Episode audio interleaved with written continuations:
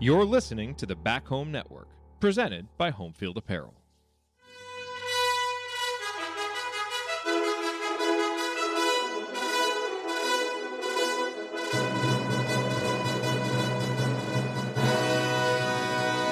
And welcome, Hoosier fans, to this week's edition of Assembly Call Radio, where each week we discuss the most important topics in the world of Indiana basketball. This is our 252nd edition of Assembly Call Radio, and it is our 845th episode overall of the Assembly Call, recorded on the evening of May 26th, 2022.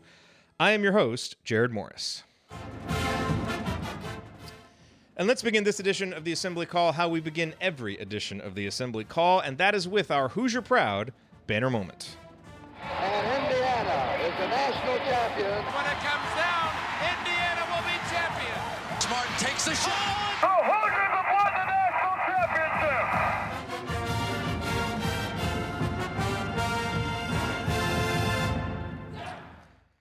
This week's banner moment occurred on Tuesday when Trayce Jackson Davis addressed the media in the aftermath of his announcement that he will be returning for his senior season in Bloomington. What became clear from Trayce's comments to the media and on the Hoosier Hysterics podcast is that he is approaching this season this season with a newfound commitment to outspoken leadership that we haven't really seen from an IU player since at least 2016, when Yogi Ferrell completed his own circuitous evolution from highly touted freshman to unquestioned senior leader, with a couple of up and down but educational seasons in between.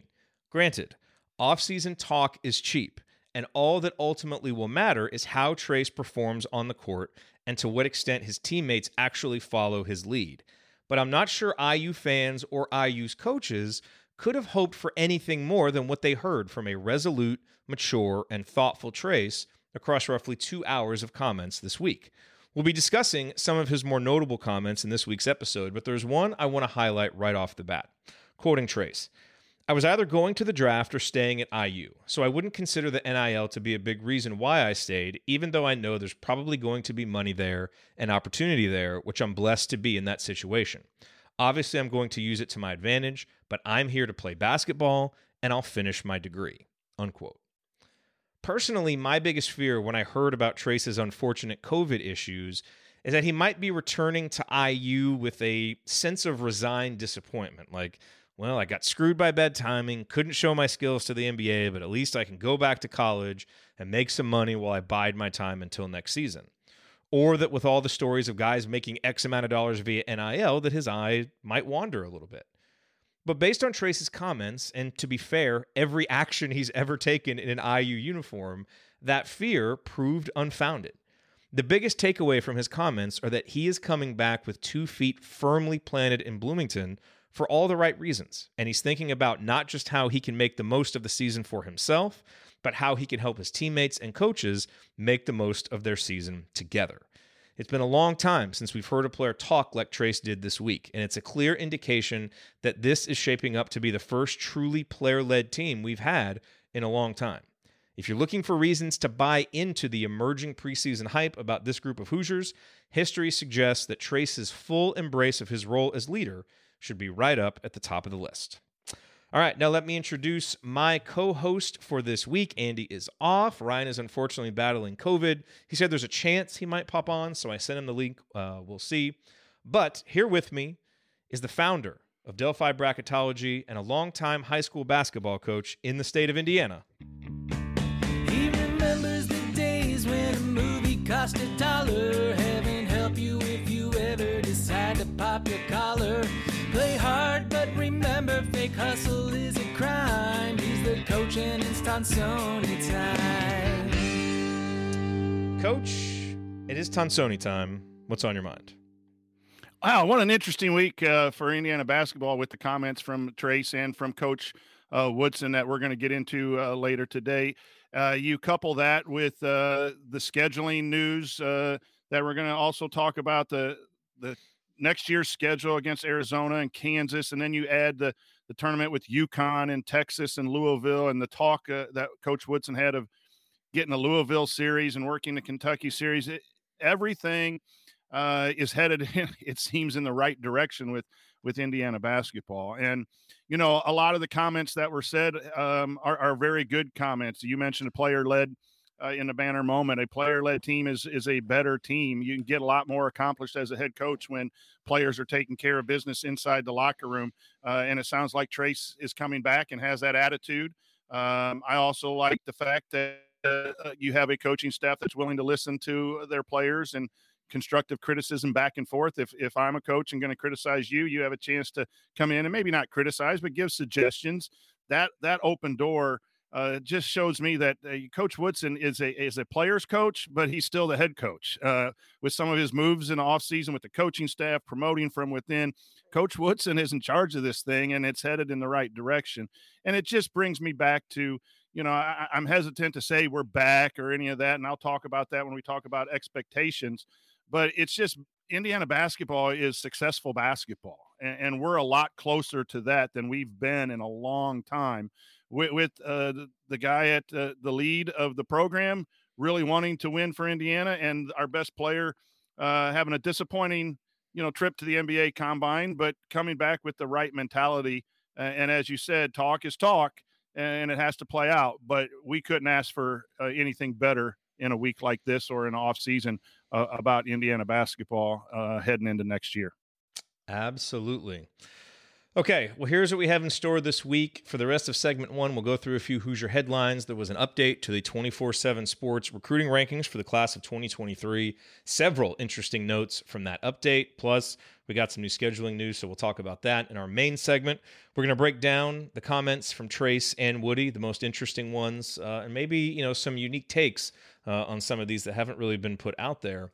Uh, and then in segment three, as we do, we're going to answer a bunch of the questions that you all submitted. We got some really good ones, and so we will answer all of those. That is coming this week on Assembly Call Radio. But first, before we get to that, it is time to talk about the presenting sponsor for the Back Home Network.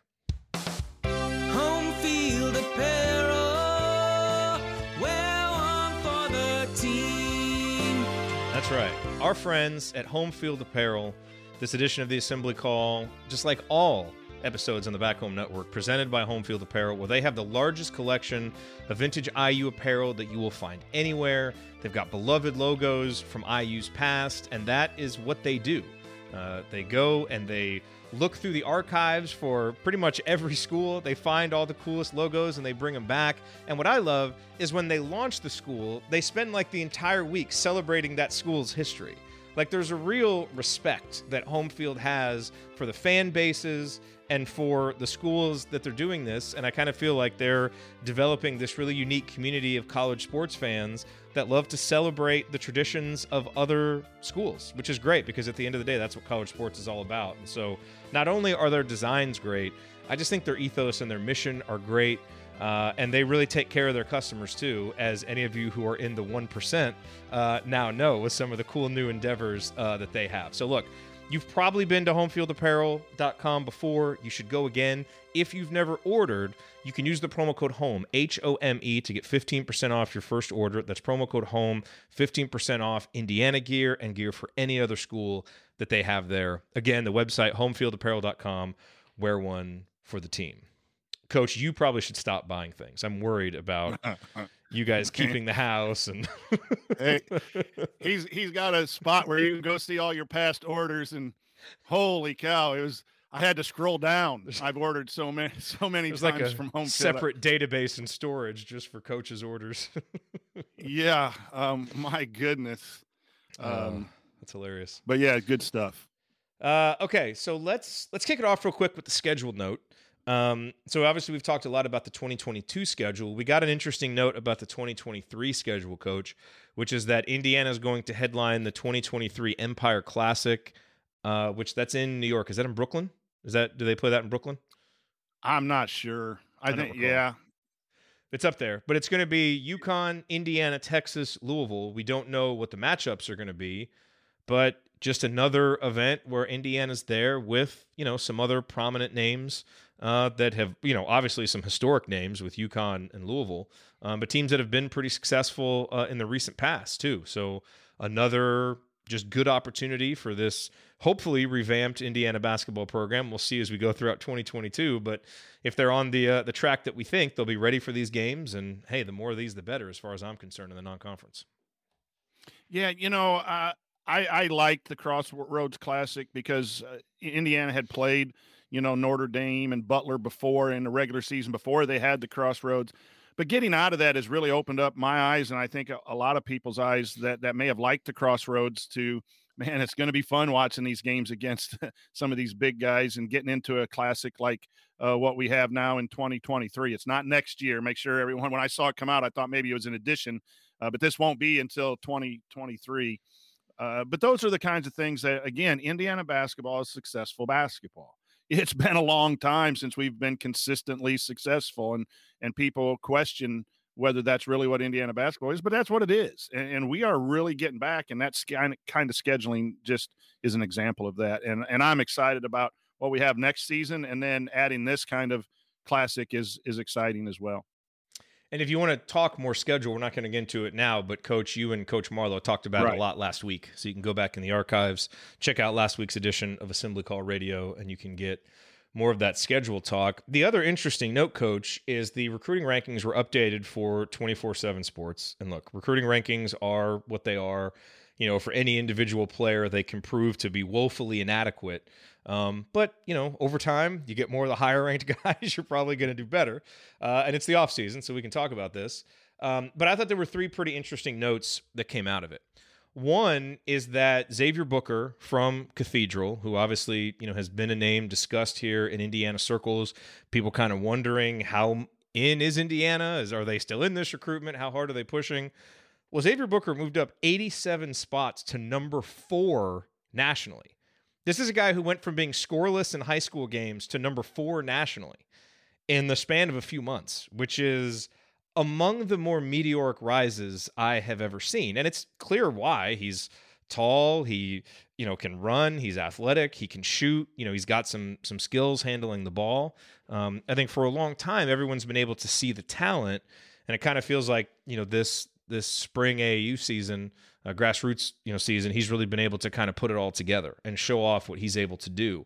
Uh, so he moved up to number four we will see how much Indiana, you know, is in this recruitment. I don't think anybody really has a great idea of that right now. Um, but the other real interesting note I thought is that a number of prospects that Indiana got in on that were unranked or were ranked really low. It's kind of one of those. It's like, okay, Indiana offered a scholarship to this guy, and you go, look, he's unranked, you know, and you're kind of like, okay, what's going on here?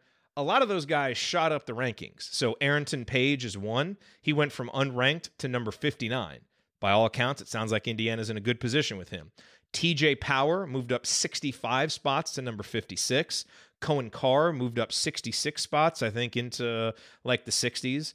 And so these are all guys that the staff identified and has, you know, worked hard to build a relationship with that really went up, you know, the charts. And so, you know, I think it's interesting. Um, you know, so much has been talked about with Xavier Booker, and you know, maybe he had a couple of bad games in front of Coach Woodson, and you know, why hasn't Indiana pushed harder? You know, we may end up looking back on that one and wondering if they missed the evaluation there, um, or if they just didn't handle the recruitment right, or whatever.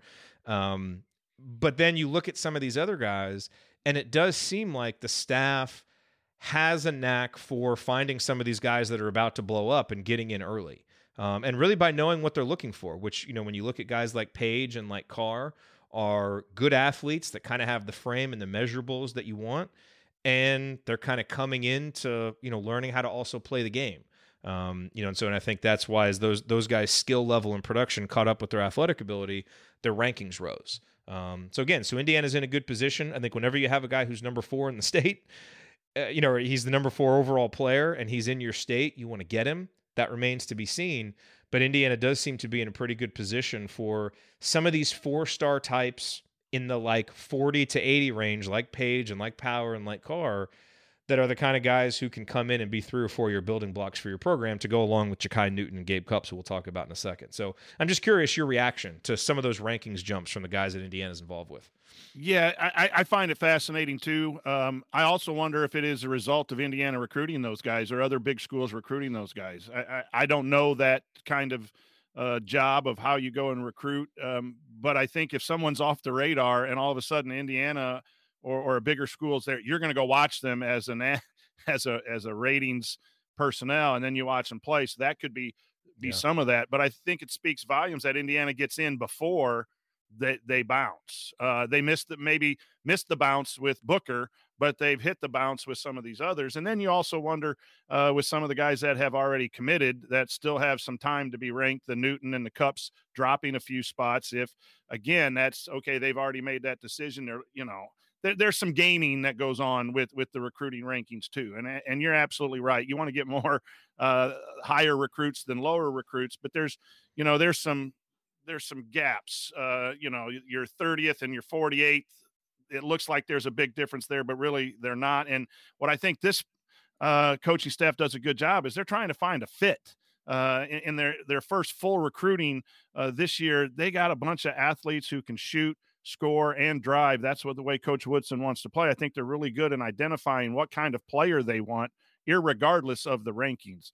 Uh, and I think that's what you see here with with those uh, young men who weren't highly ranked now popping.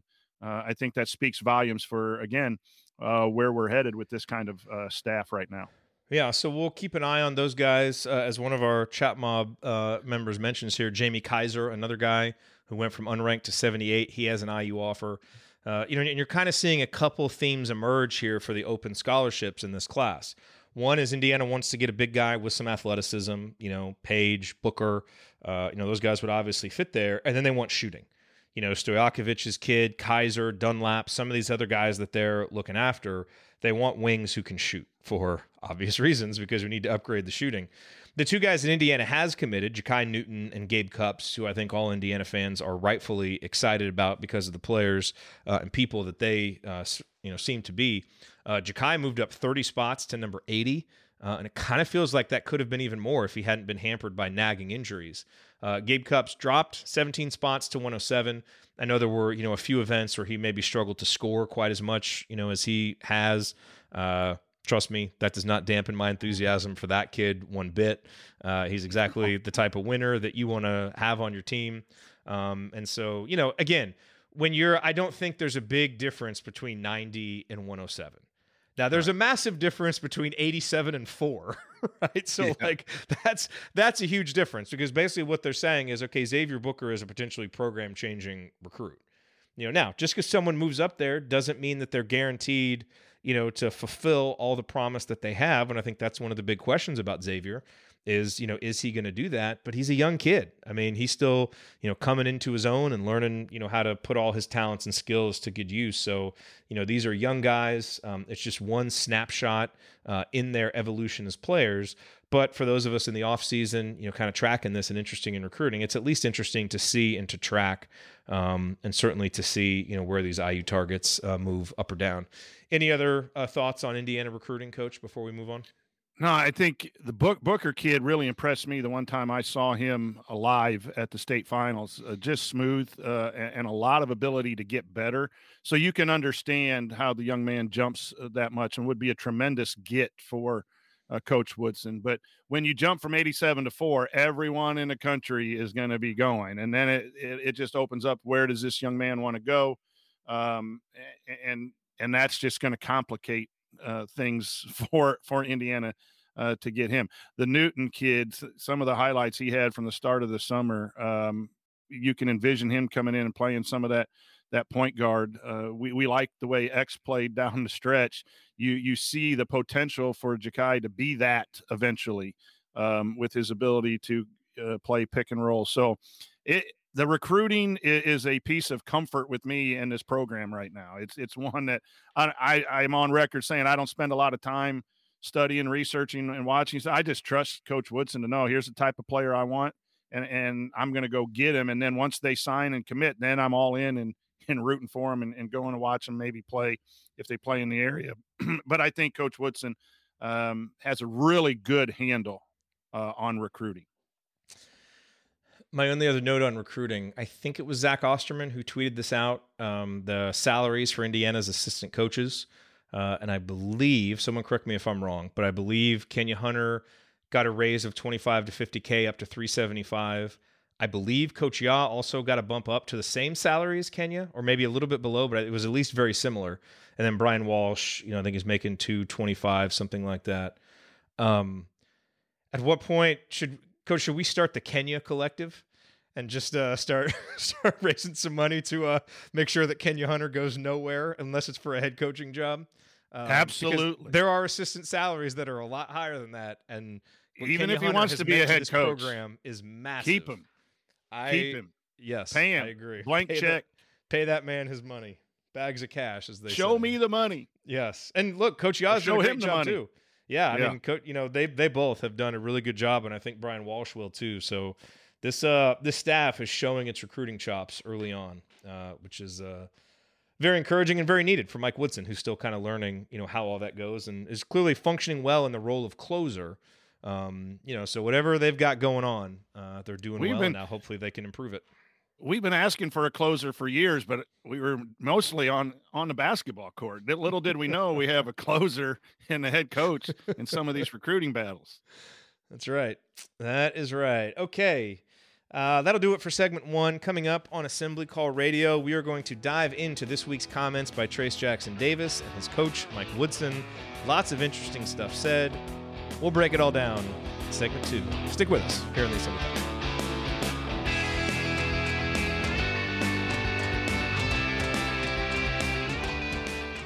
Okay, it's time to commit. 2024 is the year for prioritizing yourself.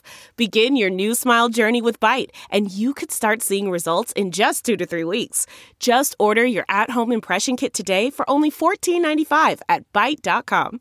Byte clear aligners are doctor directed and delivered to your door. Treatment costs thousands less than braces. Plus, they offer financing options, accept eligible insurance, and you can pay with your HSA FSA. Get 80% off your impression kit when you use code WONDERY at Byte.com. That's B-Y-T-E dot com. Start your confidence journey today with Byte. This is it. We've got an Amex Platinum Pro on our hands, ladies and gentlemen. We haven't seen anyone relax like this before in the Centurion Lounge. Is he connecting to complimentary Wi Fi? Oh my, look at that, he is! And you will not believe where he's going next. The Amex dedicated card member entrance for the win! Unbelievable! When you get travel perks with Amex Platinum, you're part of the action. That's the powerful backing of American Express. Terms apply. Learn more at americanexpress.com slash with Amex. All right. Hello, hello, everybody. It's What's up, chat mob? Great to see you all here. Wonderful to see you. I get AJ Moye vibes from Jakai Newton. Like not the, not the exact same type of player, but like Right. energy. Like I just feel like he's going to be kind of a fan favorite type. Tough. I like that guy. I like. Hey, we guy. we got to be we got to be on our best behavior. Libby's in the chat. Libby's in. The, oh man. Okay. Libby's in the chat. We got to be on our best behavior. Well, and Valerie's She in the chat, man. Valerie, And you, Jen, you- Jen Jen was in Bloomington, and I didn't even get a phone call for dinner. Jen, come on now. I mean, seriously, I'd have driven down. I'd have even bought dinner for Jen. Yeah, what's up with that, Come on, What? Jen. man? This is probably the best chat mob we've ever had. I think the last eight comments are from women. We need to. It's an all star. This is it's the smartest we sequence got the of golf- chats that we've ever had. we got the golf pro in here in Kent. Yeah, that's right. That is right. oh man, that's great. Uh, all right, can the Mavericks extend this series? I see they're down four points to the Warriors right now. Probably not. Probably not.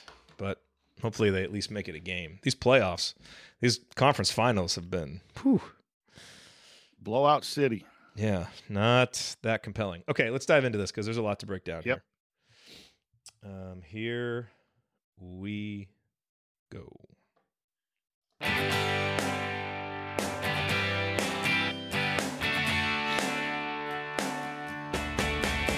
What's going on? It's Christian Watford. What's the only thing better than an epic buzzer beater? Celebrating it with friends afterwards. Join my guys Jared, Andy, Ryan, and Coach on the assembly call after every IU game. Go Hoosiers. Thank you, Christian. Welcome back to Assembly Call Radio. I am Jared Morris. I'm here with the coach, Brian Tonsoni.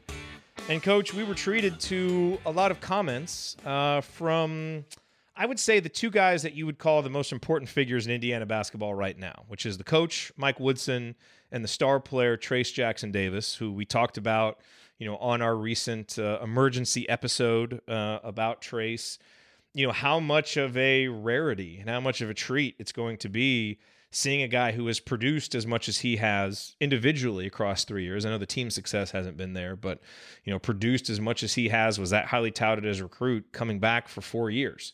Um, you know, it's something that we don't see very often. Uh, and frankly, it's the most rewarding part of being a fan is seeing what these guys can be. You know, with three years in the program, getting to their fourth year, there's a certain level of maturity that often kicks in, and when you can get that from your star player, um, it's especially interesting. Um, so he had some comments. Again, he went on the Hoosier Hysterics podcast. He was uh, uh, available for the media. Um, and then Mike Woodson talked down at Huber's Winery uh, for that annual event.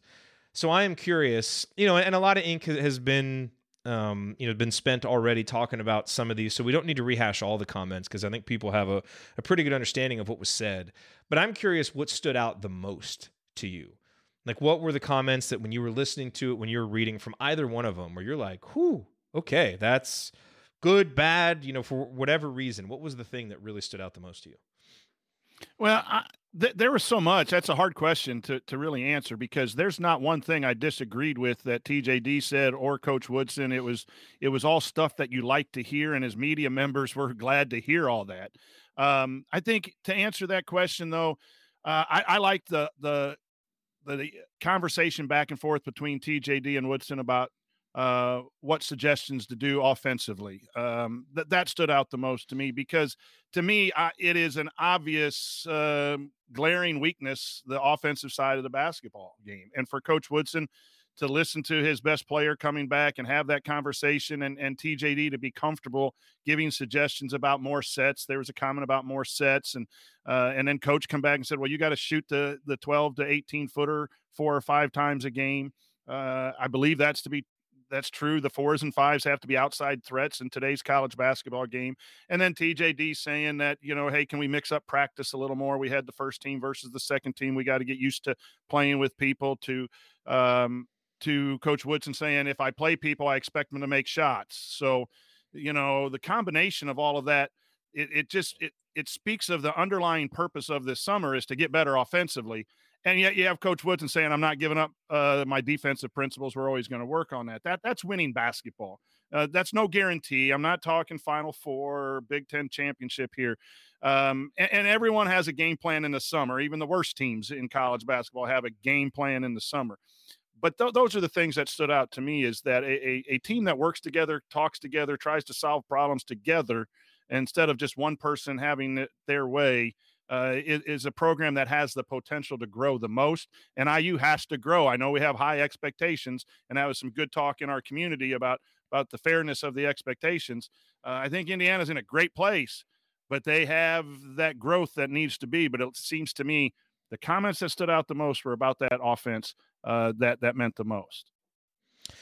Yeah, you know, speaking of the offense, it's interesting, kind of the back and forth between those two about shooting.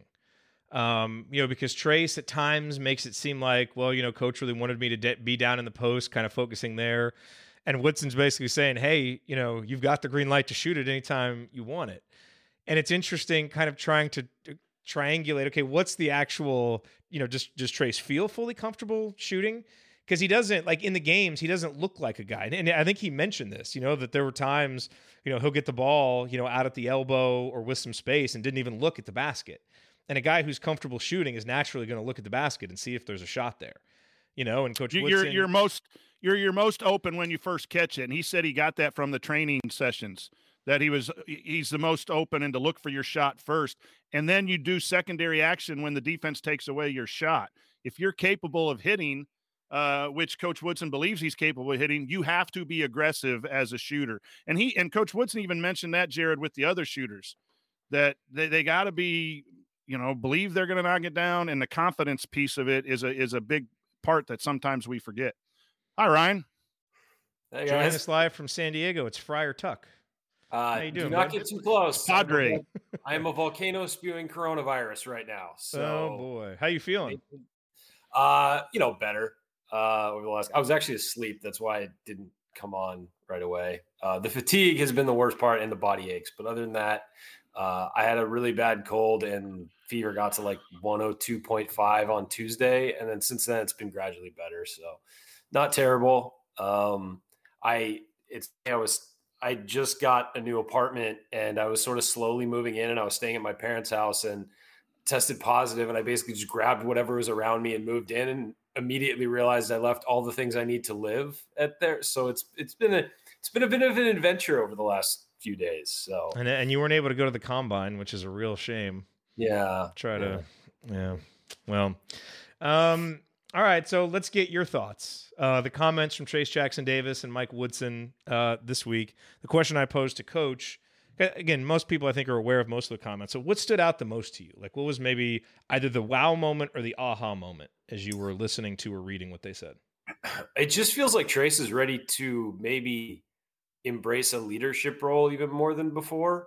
Um, that stood out the most to me, and it sounds like he's really excited to come back. Um, mm-hmm because of the potential of the squad and maybe what he learned that he has to improve on. I think that's probably part of it is the, is the excitement to get better um, and get critiqued and maybe work out with people who aren't necessarily just the guys who've been working him out for years and, and, you know, explore that. And um, the greatest motivation is progress. You know, yeah. it feels like he felt some progress so far. Yeah, and and also I think the opportunity, you know, he's he saw all the media reports, you know, that how excited everybody was about Indiana now that he's coming back. And um, I think that that's, uh, you know, that, that'll get you excited too. When people start saying, oh, well, he's back. Now they're the favorites in the Big Ten. They're one of the favorites in the Big Ten. I mean, they listen, kids listen to that, you know, as much as you want them to tune out the noise or whatever, uh, they listen to that. And, and that had to make him feel good and feel important and feel like, you know, this, this has a chance to be something really special. So, um, he gets to come back, he gets to be a leader, and he gets to potentially finally notch that, you know, that that Big Ten Player of the Year, first team Big All Big Ten. Like he's got those goals to hit. And let's be real. I mean, he's the he's he has a chance to be the first guy in IU history for two thousand points and a thousand rebounds. I mean, first in IU history to do anything is a big deal, and he could be a what top six scorer all time. Um, and the guy he would pass on the way to do that is guy by the name of Mike Woodson. Um, you know, he could be a top four rebounder of all time at IU. Uh, and that's the thing is that Trayce, a couple of his seasons have been disappointing, not because of him. The guy's put up ridiculous numbers if you look at it through his first three years. He's been consistent in that way, always led to victories. Um, but he's put up huge numbers and he has a chance to put even more numbers up. I think there's a chance his numbers actually go down next year just because of the distribution of points and rebounds and the fact that the team's better. They might actually go down, but I think the efficiency numbers go up. Um, so, yeah, I mean, he's got a lot in front of him to be excited about. I mean, again, first player to do 2,000 points, 1,000 rebounds in IU history. That's a lot of history.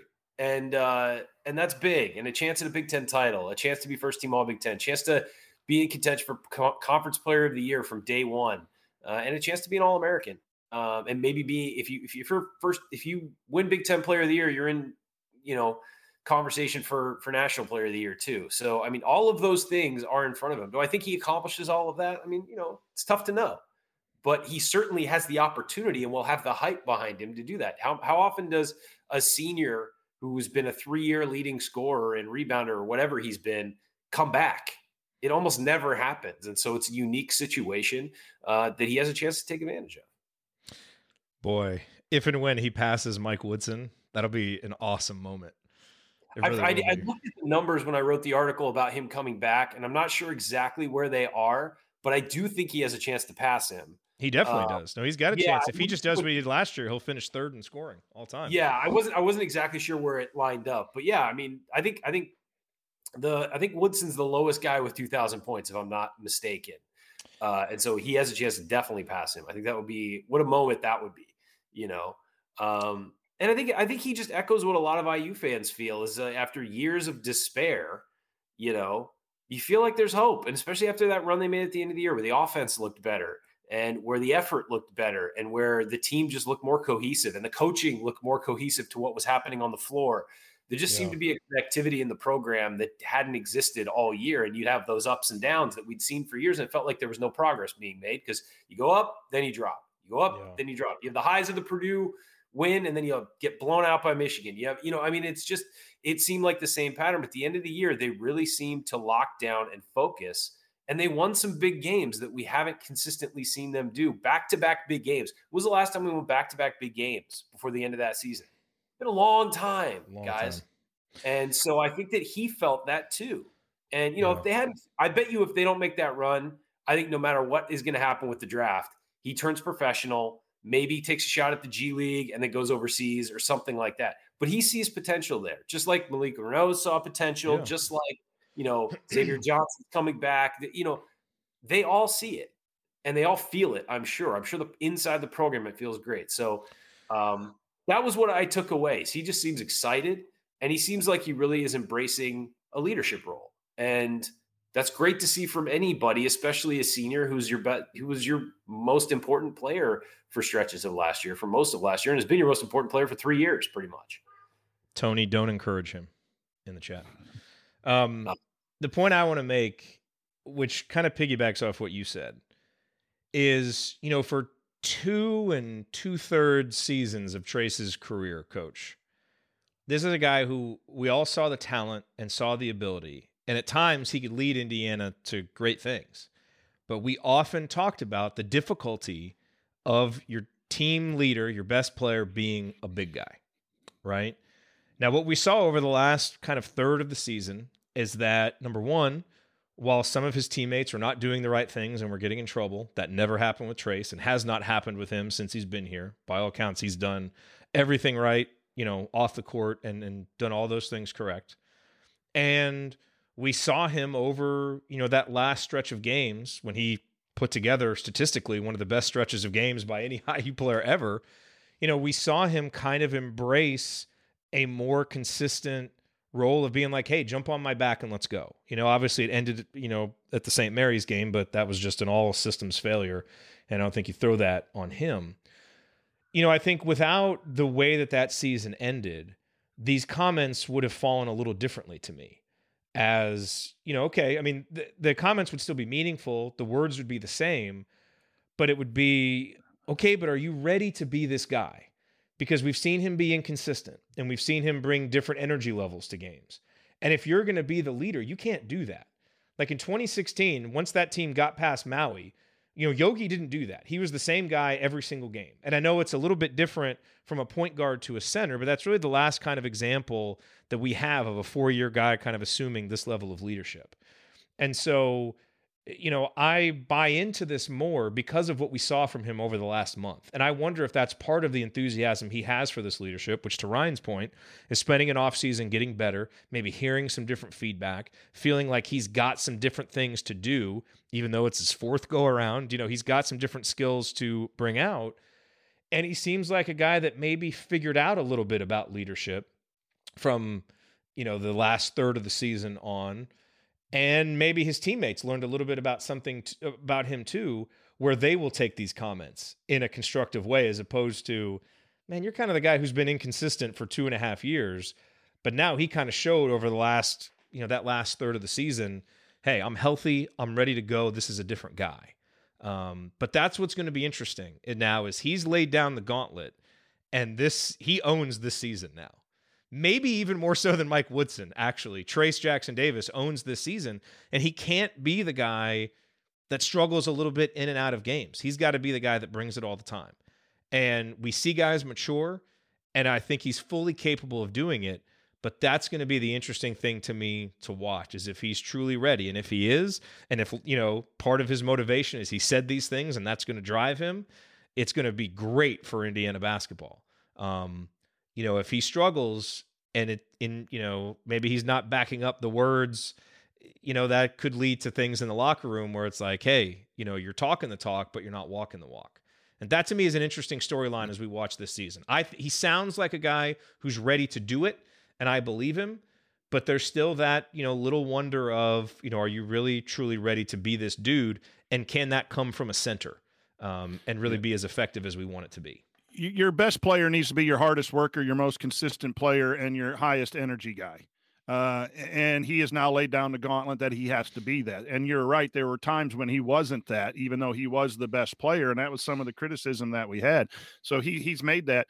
My concern more than anything was it was made publicly. Um, and, and, there's some interesting things sometimes that uh, stuff's better said in the locker room and left in the locker room. And, and a, a player-led team uh, is better uh, than a coach led team because if the players take care of the locker room, like Trayce is saying he's going to, which is good, that's a good thing because it frees up the coaching staff from having to do a multitude of things. They can strategize, they can coach, they can do those things. So there's not one thing I have a problem with what Trayce said about yeah. making sure they don't go out and mess around and get in trouble and no more chances with with certain behaviors and all that. Everything was perfectly said. And he has the authority I, to do it because he has right. not gotten in trouble, you know? Right. And, and and the thing is, that might have been a shut the hey, I'm back, shut the locker room. Listen, I come back, I want to win, and this is the way it's going to be, and I'm going to be your leader, and I'm going to get that done, as opposed to in the media, uh, in, in, media outlets. Um, the same with the the conversation with Coach Woodson. If if I if I have a player in and I and I'm letting him talk to me about offense and defense,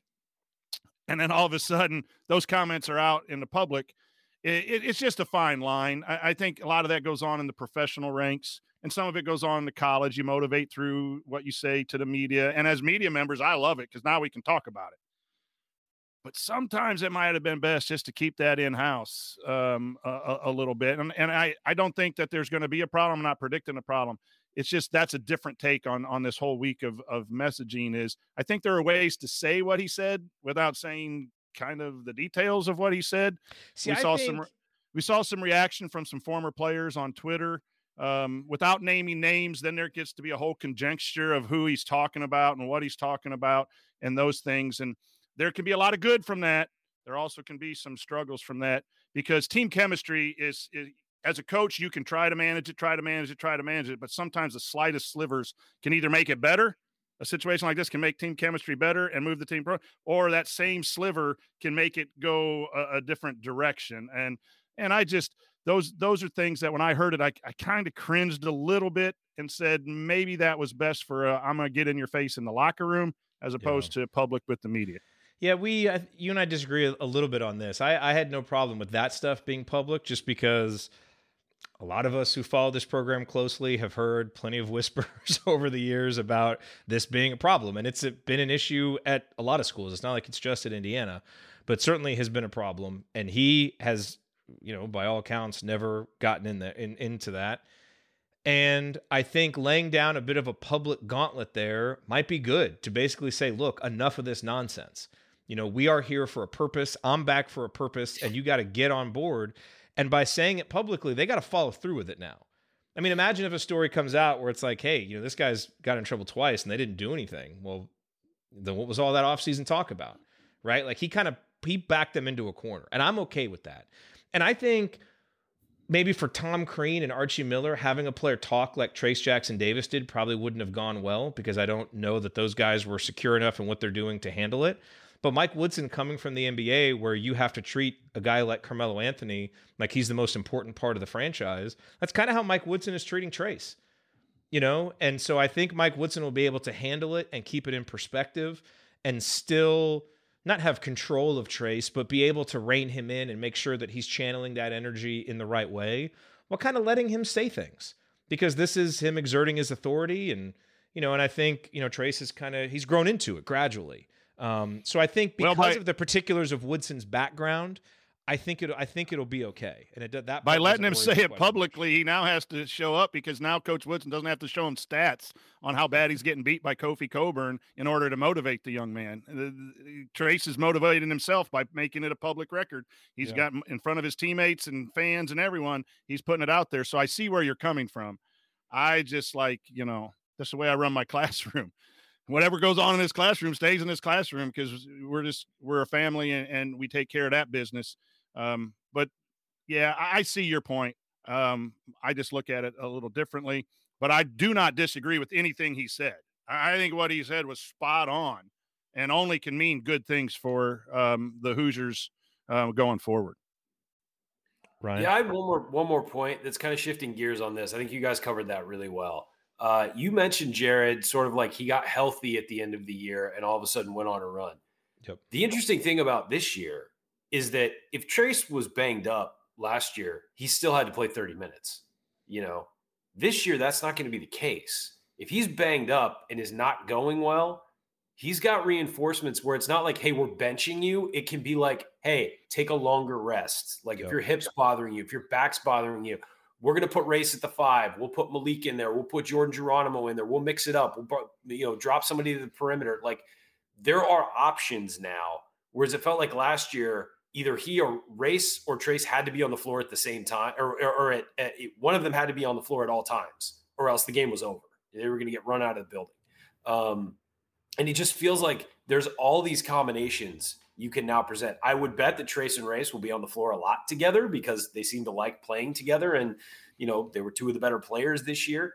But you've got options if Trayce is not 100%. And we've seen him not be 100% a few times during his career, which is it's a long season. So much is expected of him on both ends of the floor. He's going to get worn down. He's going to get banged up. He's not a robot. He's a human being, and the body can only take so much, especially in the Big Ten.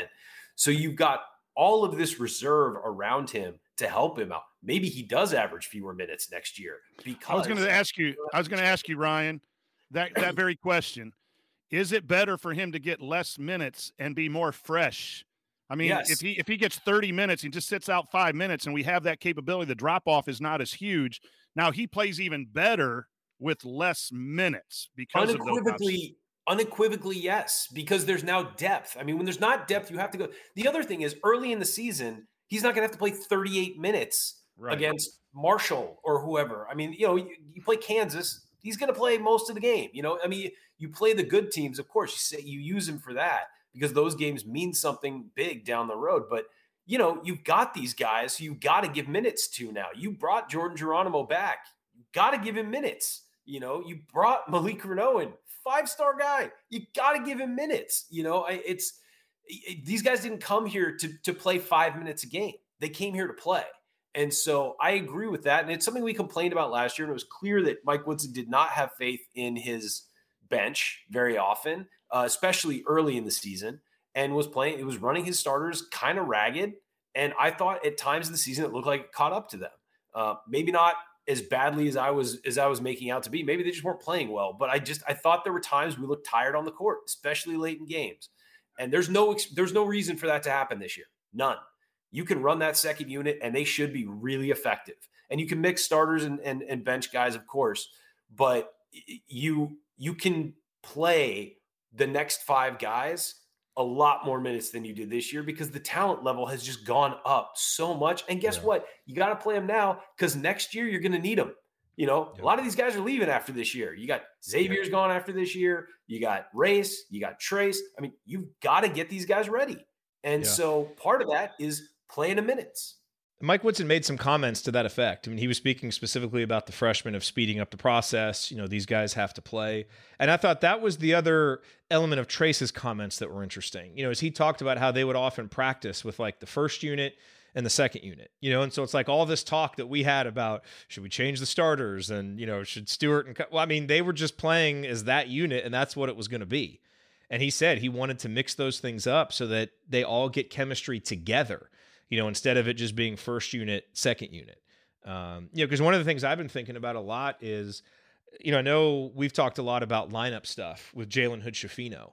Um, and I think there's a good chance Jalen Hood Schifino might start. I also wonder if there's a decent chance that he comes off the bench, but then is in the closing lineup. You know, so they start a little bit differently, and he's able to be the you know the point guard that comes in. He plays with Malik, um, you know, but then you know we see you know you know because coach he'll probably stick with some of that. Like that just seems to be how he likes to to coach. Maybe not the full line changes, um, but I think Trayce had a point there. Is let's get us all you know kind of playing together more and building some of that chemistry. And so I found that interesting, Coach.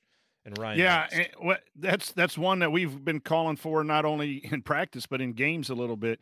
You're obviously going to play your best players, your starting five, more minutes. It's the combination of minutes that I think needs to be evaluated on on on how Coach Woodson uses them, and I think that leads to what Trayce was saying about getting uh, mixing up the teams in practice and that. So if they have to mix them up in a game, which they should, uh, they're in a better position to ha- to know.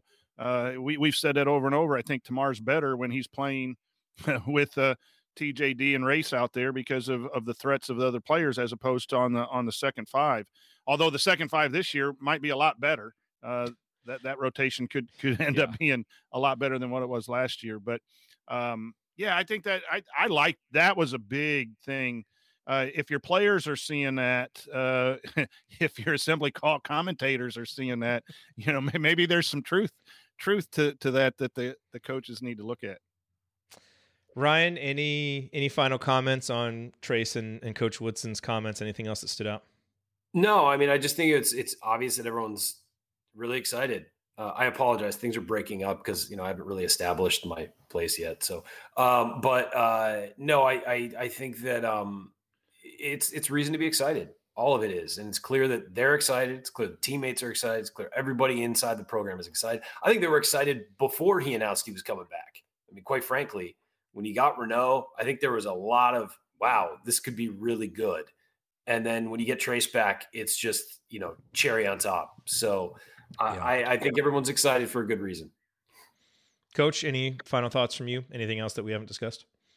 No, I, I, think overall the comments should put a lot of us at, at, ease. I mean, they don't make the comments for us that, you know, they, they, they make the, the, comments need to be about building their program and winning basketball games, but it should put a lot of us at ease that there, there's really a lot of good things going on foundationally in this program from recruiting to the conversations to coach woodson flying out to talk to a player about coming back uh, i think the communication piece is one of coach woodson's strongest um, aspects as a as a head coach uh, without witnessing that you just get the sense that these guys trust him and he's honest and he's going to rip them when he needs to but he also going to pat them on the back uh, because coach woodson's comfortable in his in his own skin and where he's at, and he's back at his alma mater. That that pressure that Indiana basketball brings to some coaches is not there with Coach Woodson. He he he trusts his ability, and I think it just shows in everything that he's doing. Uh, and which gives me pause to things that I maybe not don't agree offensively. He, will you know, not that I have the answers, but he'll come around to doing what's best because he really wants Indiana basketball to be relevant again. And, and it just is calming as a fan as a podcast host that we're going to have a lot of good stuff to talk about um, uh, going forward. So, no, it was a good week to hear all that stuff, especially in a, at the start of the summer when things get to be a little slow. Absolutely. Uh, okay, that is going to do it for segment two. Uh, coming up, we got a lot of good questions uh, from our private community, so we are going to dive into those. Here as we wrap up another edition of the Assembly Call. Stick with us, we'll have some fun.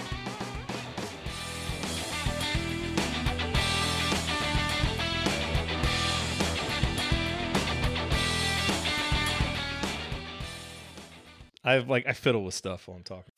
You can host the best backyard barbecue. When you find a professional on Angie to make your backyard the best around. Connect with skilled professionals to get all your home projects done well.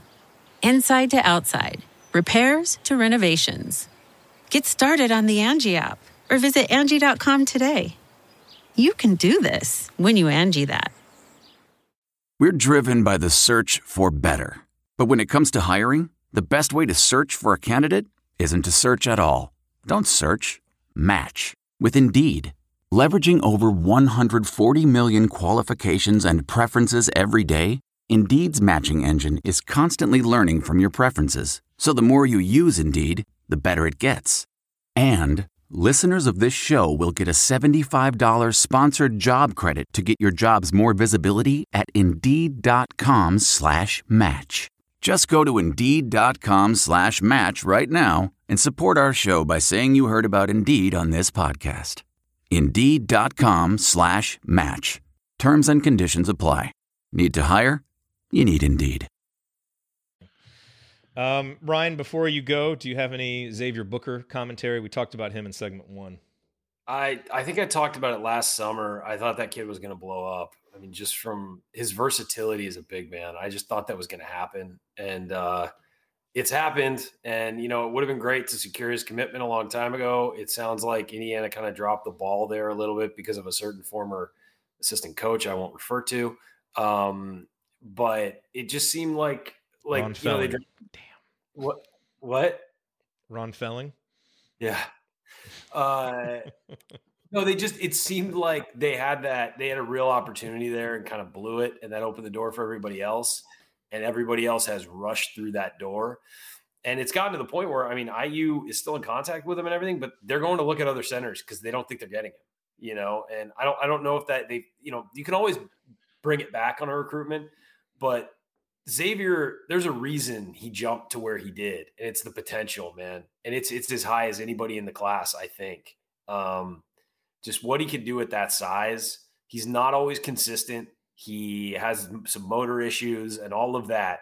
But you look at that dude's size and his athletic ability and what he can do on the floor and his skill set, and you're just like, man, that's going to be a tough miss when it happens if they don't get him. Like that's just a tough, tough miss, especially with Trayce leaving and Race leaving. That'd be real fun to have him and Malik Reneau down low. Uh, I I'm very pessimistic at this point that they have a chance. All right. Well, I can't Thanks. hear anything, so I got to go, guys. Get better, dude. I get yeah, I broke I broke up. I'm sorry. All right. See you, man. All right. Well, we'll hope that that uh, recruitment turns around. But either way, I think we'll be okay. You win some, lo- you lose some. That's right. You know, in in recruiting. That's right. All right. Let's hop in and answer some of these questions, Coach. What do you say? Sounds good. All right. Here we go.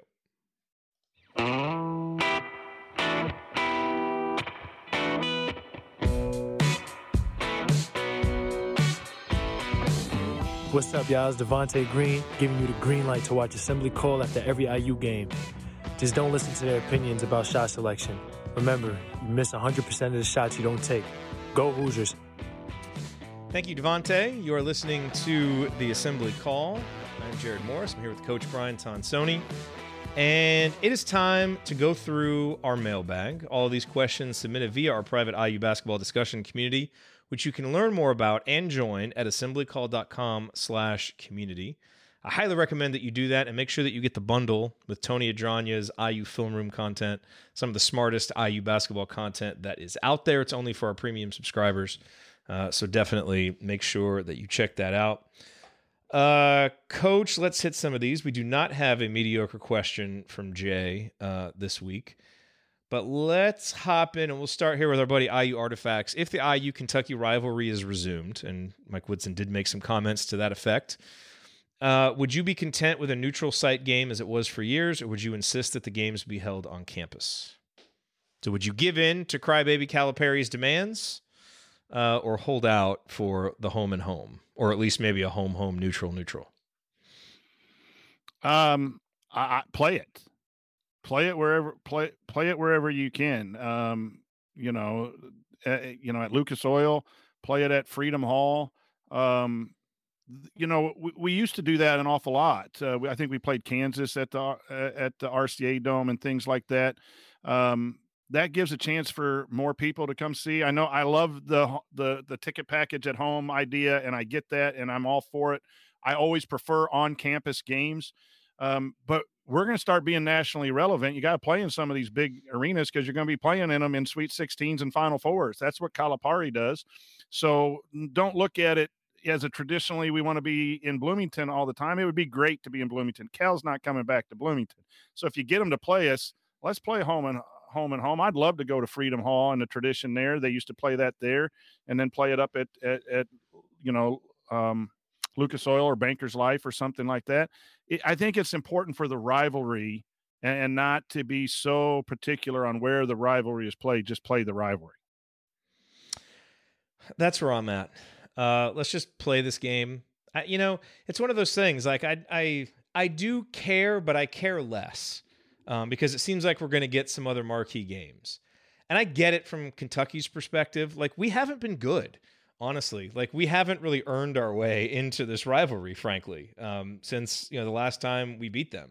And so I get it from their perspective, where it's like why you know it's kind of like us playing Butler and Notre Dame. Honestly, it's like they you know would kind of we would get more from it than they would get from it, and so we need to get our stature up so that this is two peers playing against each other. And at that point, yeah, let's just play the game. If it's got to be neutral, whatever, you know, we'll at least have we'll be able to talk about how Calipari is afraid, and so we'll have that talking point, and that's fun. Um, and let's just play it because I think it's a really good rivalry. If we get it back going every year, I don't think it'll take long for the hatred and the animosity, you know, and man, like when you listen to episodes of the Hoosier Hysterics or like you talk to former players, there's always stories about the Kentucky game, you know, because it matters. Um, so yeah, at this point, like let's just play it. Um, you know, if it's got to be neutral, fine, and we can just call Cal a crybaby and scared for not playing us at home because it's true. Um, and then let's just go beat them wherever we play them. So I'm on board with that. I don't think I was a couple of years ago, um, but I am now. I, I, again, I would prefer it to be in the home venues. I would prefer that, but it's not going to happen. So let's just play it. Uh, news flash: uh, Indiana has taken the lead, eight seed over one seed Maryland, five four in the top of the tenth, with runners still on. So your Hoosiers are battling uh, from Hey. the eight seed, last spot in the baseball tournament. Uh, after you get done watching us, turn on the Big Ten Network. Absolutely. All right. Well, let's power through some more questions here. Uh, Philip wonders Do you believe that coach will implement all or part of Trayce's plans on how to run practice? Um, yeah. Practice. Practice. Um, Talking about practice.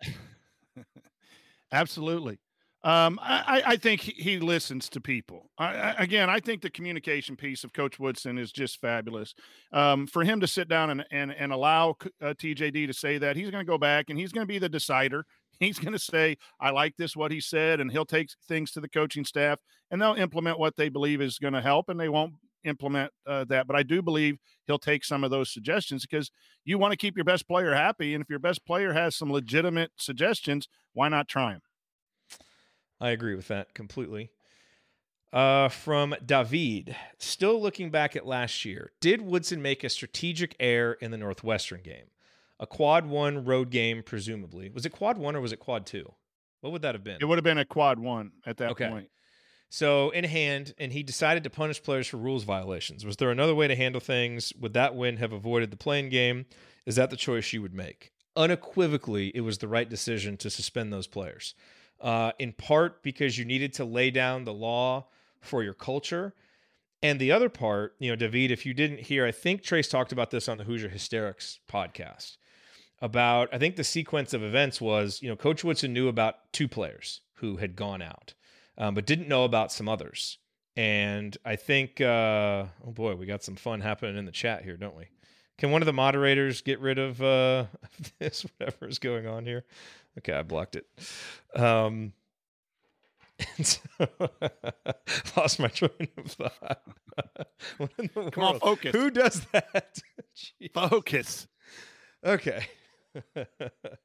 Trayce Um, Jackson Davis said there's going to be no more messing around. We got to get better in, in getting these. Yeah, yeah, no, and and so I guess you know I think the the way the story went is one of the assistant coaches you know let them know that you know a couple other players were out too, and basically asked Race and Trayce what they wanted to do about it, and they said that the players should sit. And so I think at that point, if you don't, you know, you lose credibility with your leaders.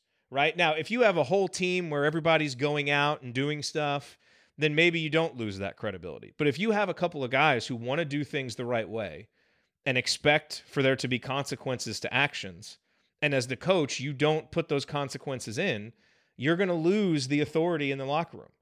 You know, and I don't think that's a program Trayce would have wanted to come back to. Um, and so I think the fact that his opinion was listened to, it seemed like he appreciated that. Um, and clearly he's fed up with all this nonsense costing them games. And so I think that is one of those where you have to lose the battle to win the war. And I think if that hadn't happened and that tone was set in Mike Woodson's first season, maybe you win that Northwestern game and maybe you get in the tournament easier. But I think that w- I think that would have been a negative um, long term. And, and Worse this is what we yet- said at the time too. Worse yet, you, you you don't suspend those players and you lose that game. Not, not I mean, you know, th- there's no guarantee one way or the other. Uh, the game was played with the players who played. Um, but I think that speaks volumes to what Trayce is doing right now as a leader. He, you said it. He's willing to come back because uh, Coach Woodson did the right things. And and you know we we want to win. We want to get to Sweet 16. We want Big Ten championships. But Indiana stands for doing things as correctly and right as we possibly can. And sometimes we do that way too much um, and, and, turn ourselves in and and do stuff like that. But ultimately, that's a sense of pride for our basketball program. And and Coach Woodson had had witnessed that when he was a player uh, under Coach Knight, and, and, that's something that I th- I think was absolutely handled uh, the way. Uh, you know, and and really, if it would have gone the other way, Coach Woodson has the right to handle it the way he wants to. Uh, and I think this just turned out okay. And, and I don't think there should be second guessing. Yep. I agree. Uh, Craig says, I believe there are 11 non conference games with Kansas, Arizona, and the ACC game. How should the rest of the schedule be filled out?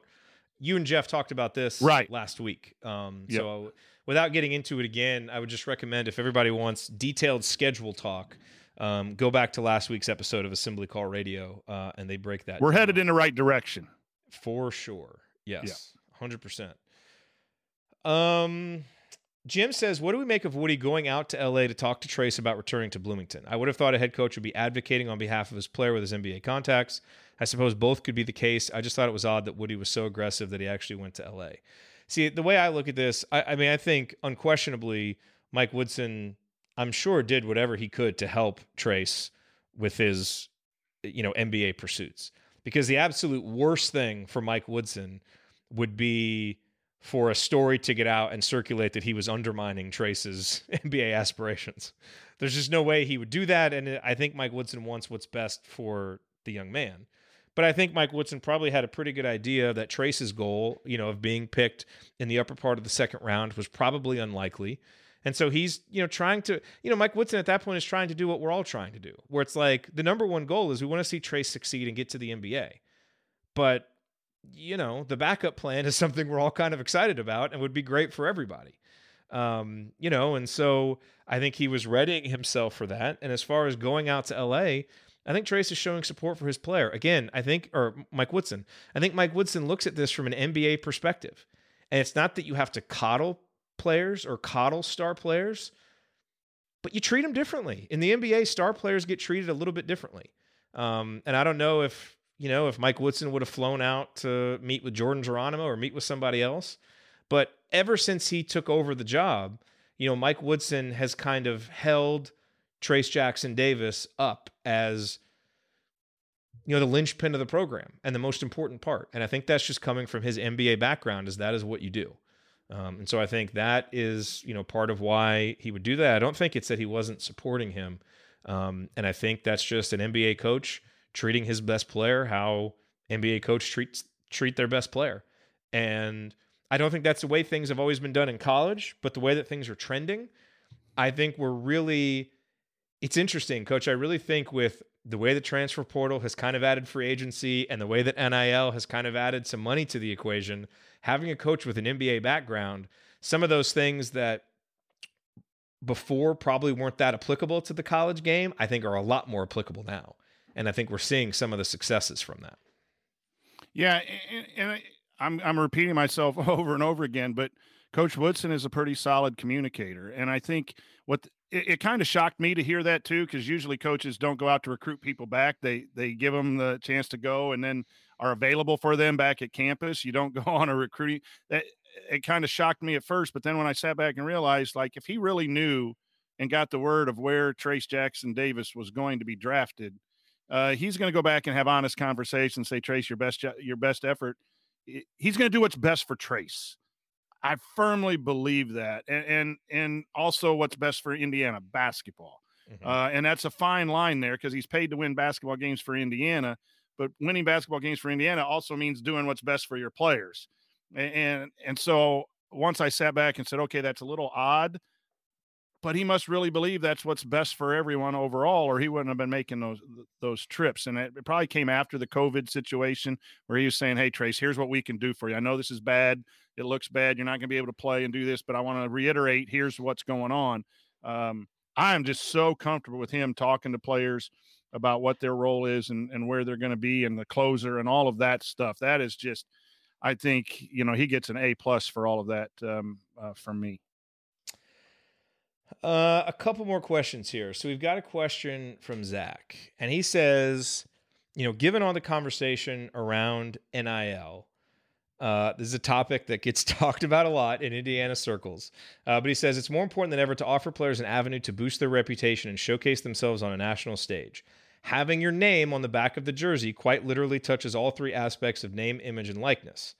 Especially given that we expect to be playing in a lot more nationally televised games going forward, it seems like we're doing our players a disservice by not allowing casual fans who turn on the TV to know which players are which and get to know them better by seeing their names and becoming more acquainted with them.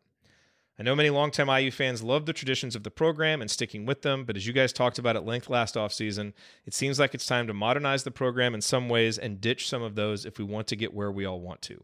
Adding the name to the jersey would put our players on a level playing field and give them the same opportunity to raise their rep and capitalize on that as the vast majority of programs around the country. Just take a look at the four Blue Bloods in the Final Four last year, all have player names on the back of their jerseys. Coach, where do you fall on this?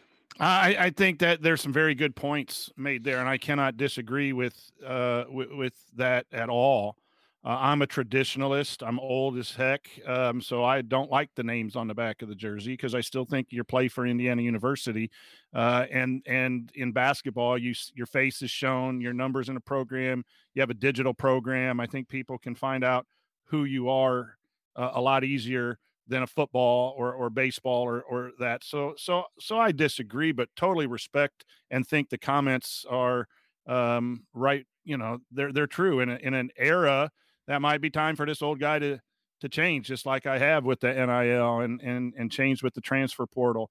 You know, um, maybe you can teach a, a, old dog new tricks uh, at once. I'm open to that change, and I, I think that the the questioner really um, made a really good valid point.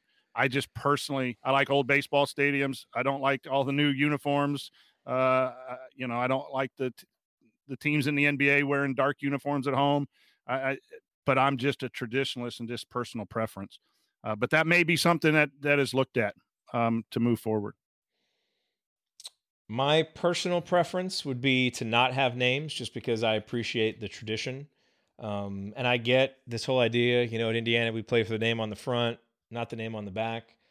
Um, but I mean, look, there have been Indiana teams with no names on the back of the jerseys that have played for themselves and been selfish and not had that teamwork. And there's plenty of teams that have their names on the back of the jerseys and they play just fine for the name on the front. So, you know, I don't really know that symbolically it does anything. Um, and I think if your culture is so flimsy that a name on the back or not is going to change it, you know, what have you really built? So, those arguments to me don't carry a whole lot of weight. I like the tradition element of it. Um, but I do think the name, image, likeness part of this changes the equation um, because there are, and I don't remember who's doing this, but there is there there is a there's a jersey thing happening, and I don't remember exactly what it's going to be, but I know there's some schools that are part of this. I don't know if Indiana is going to be one of them, but where they're going to start like selling jerseys and allowing players to get a piece of that. And I think if you're going to sell jerseys, you need the player names on the back right? Because if it's a, you know, if this is a number 40 jersey, are you buying Cody Zeller's jersey or are you buying Calbert Cheaney's jersey? You know, and so I think as players are allowed to do this now and as they're allowed to make money from this, you're going to want their names on the back. So I do think it changes it. I do think is it, it is an impetus to do it. And I don't, I, I think, you know, those of us who have really grown to love this and grew up with the no names on the back, I understand how we might feel a sense of loss, but I don't think the program itself, as it modernizes, would actually experience any sense of loss. And I think there might actually be something to gain. So this is one of those where, kind of like the Kentucky series in a certain sense, where I'm trying to put aside what I would prefer and try to think about what is best. And I think in this case, it's probably going to be best moving forward to have the names on the back of the jerseys. I won't like it, but I do think it's best. So that's what I would say. Um, all right, we've got just a couple more here. One is from the great Bob Thompson, who does our music, and he wants to add a new segment. He didn't send me any music for this new segment, so I guess we'll have to see if it catches on. Uh, and we kind of already have this because we take a question from Jay every week. Um, so it's a little bit redundant, but Bob is calling this the dumb question of the week. And his submission is Did Sampson really do that much damage to the program? um, yes, I don't think we need to have, uh, you know, the Sampson thing. We don't want to have too much revisionist history as we get farther and farther, further and further away from it. Uh, and Sampson continues to have success. Uh, he was the wrong coach at this program at the wrong time. He's a terrific basketball coach. There's no question about it. I think we all think if he could have made this work, he would have won national championships at Indiana because he's he's one of the 10 best coaches in college basketball, right, coach? Just X's and O's and oh, absolutely. Play. I mean, so you pair that with Indiana University. He wasn't at the time, no. Yeah, because he no. didn't do what was right. Right. But on court, one of the best ever. Yes. Maybe not ever, but but top he coaches. yes, he still did a lot of damage to the program. Now, yes, some of it was self-inflicted and that Indiana really, you know, kind of took you know, uh, maybe went overboard in self-reporting and like doing all of those things. Then obviously Tom Crean came in and uh, you know, uh, got, you know, rid of the roster and like truly started over. But all those things started because Kelvin Sampson just couldn't do some simple things. And whether it's not a rule now or, you know, it's not against the rules now, whatever, it was then. Um, and he just didn't, it was just a bad fit. Um, and so, you know, he got that ball rolling down the hill and it went where it went. And, you know, I mean, that, that second season, I mean, that was a team that could have potentially competed for a Final Four. Um, you know, and we've really been in the wilderness ever since. So, did he do all the damage to the program? No, I think there's probably parts of it that were self inflicted, and it's kind of felt like Indiana University, ever since firing Bob Knight, has kind of been searching for what its identity is going to be and how much it wants to fully embrace athletics and all of those things. Um, but Sampson definitely did a lot of damage to the program, uh, and I don't think he should be let off the hook for it. You know, even though you know, whatever. Everybody can have their own opinions on how much of a grudge to hold and whether you root against him when you see him on TV and all that stuff. Um, but yes, I still think he did plenty of damage to the program. You agree? I mean, am I? Do I have that right? No, I think I think that's clear. I, I, it's just one of those things that saddens me because i- i- if he would have made some different decisions, brought in some different personnel, eh, eh, we're we're looking at a whole different situation with Indiana basketball because of his ability to coach.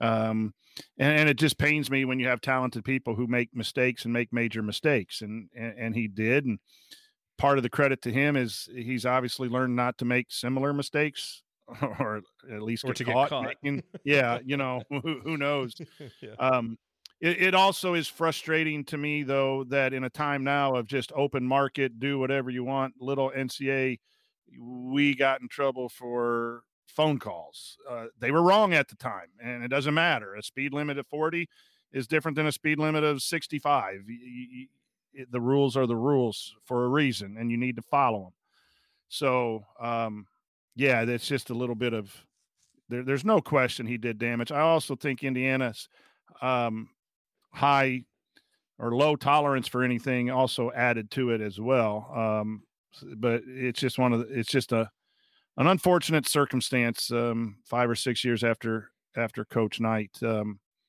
that there there's a lot of things that went on during that time that caused the the difficulties Yeah, and there's just a, a little bit of hypocrisy, I guess, in hiring him in the first place because he was already in trouble. Right. So, Right. you know, if you were going to do that and then, you know, react so strongly when something happened, maybe don't hire that guy in the first place. But thanks for that dumb question, Bob. Really appreciate the opportunity to address that. Thank you. It's exactly what we all wanted to talk about in the midst of one of our happiest off seasons in recent memory. Let's talk about Sampson. Give me some give me some like uh you know brooding Beethoven music or Mozart music for that next time if we're gonna have a question like that. Um all right. Last question from Coach Marlowe. Much to the chagrin of Valerie, by the way.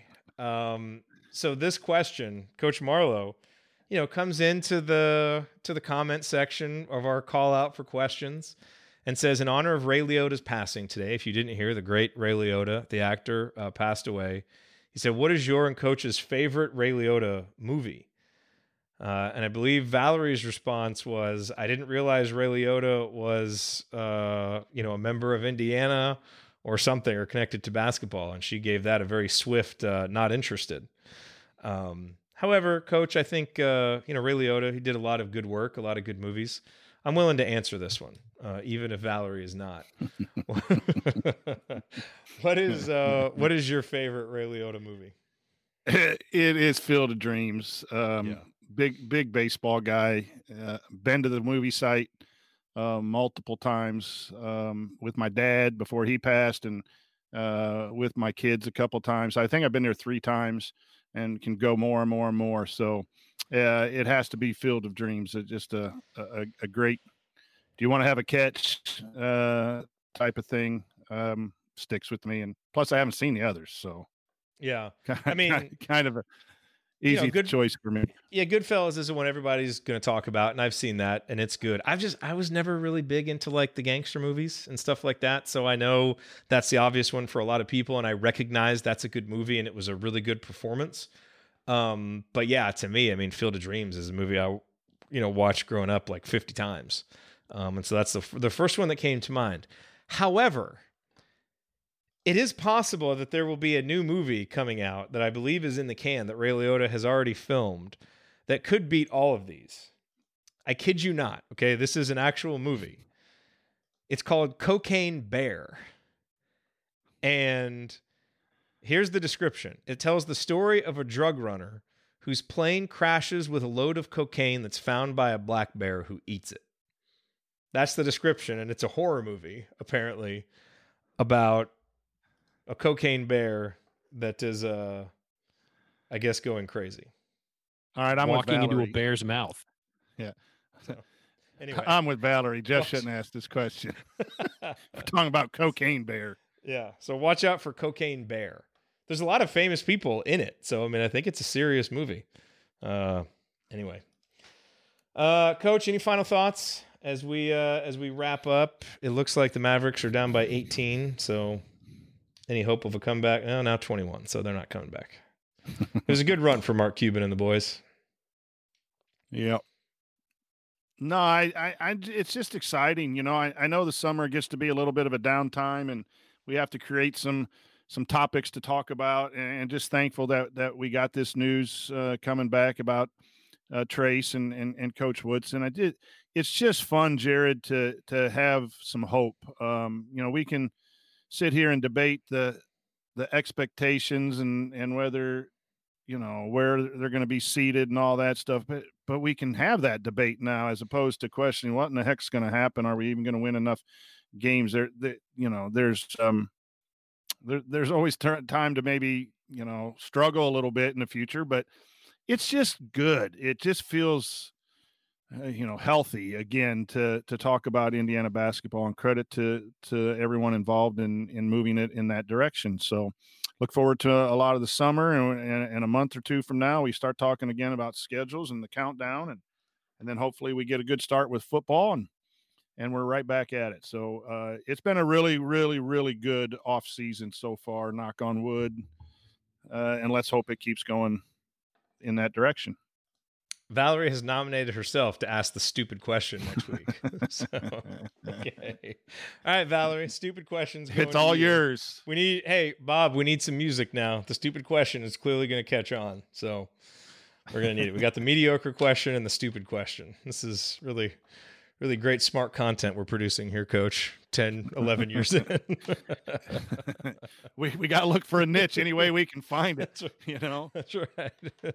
we might be the only podcast who allows the stupid question of the week it might catch on copyright it Oh, that's funny. All righty. Well, that is going to do it for us on this week's edition of the Assembly Call. As always, if you want to see us do the show live, join us at assemblycall.com on Thursday nights for the live broadcast of our Assembly Call radio recording or subscribe to us on YouTube. Thank you to Bob Thompson for producing our music. Thank you to John Ringer of Riggs Design for designing our logos. And thank you, as always, for listening We will be back next Thursday night to talk IU basketball with you again. Until then, take it from me, Yogi Ferrell. Keep your elbows in and your eyes on the rim, and go Hoosiers.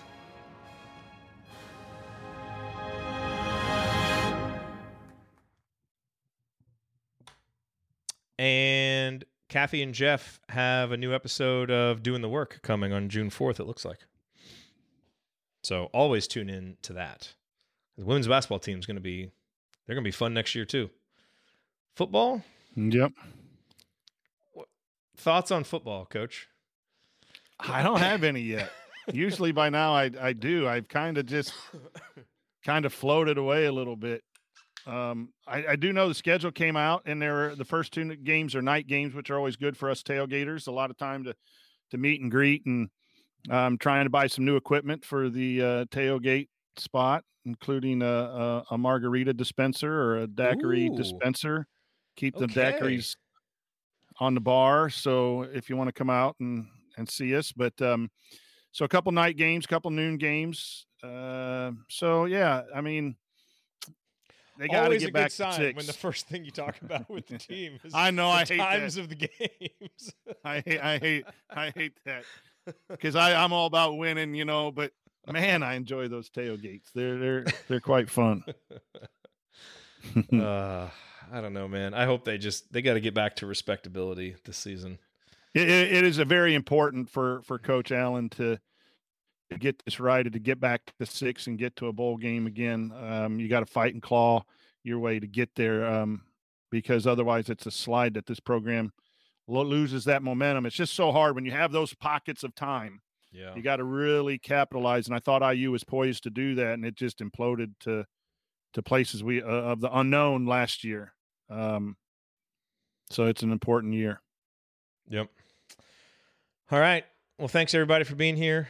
Coach, always great talking to you, and we'll be back next week. Peace, everyone.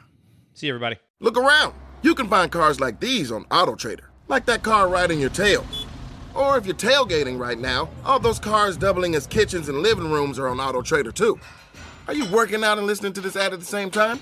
Well, multitasking pro, cars like the ones in the gym parking lot are for sale on AutoTrader. New cars, used cars, electric cars, maybe even flying cars. Okay, no flying cars, but as soon as they get invented, they'll be on Auto Trader. Just you wait. Auto Trader.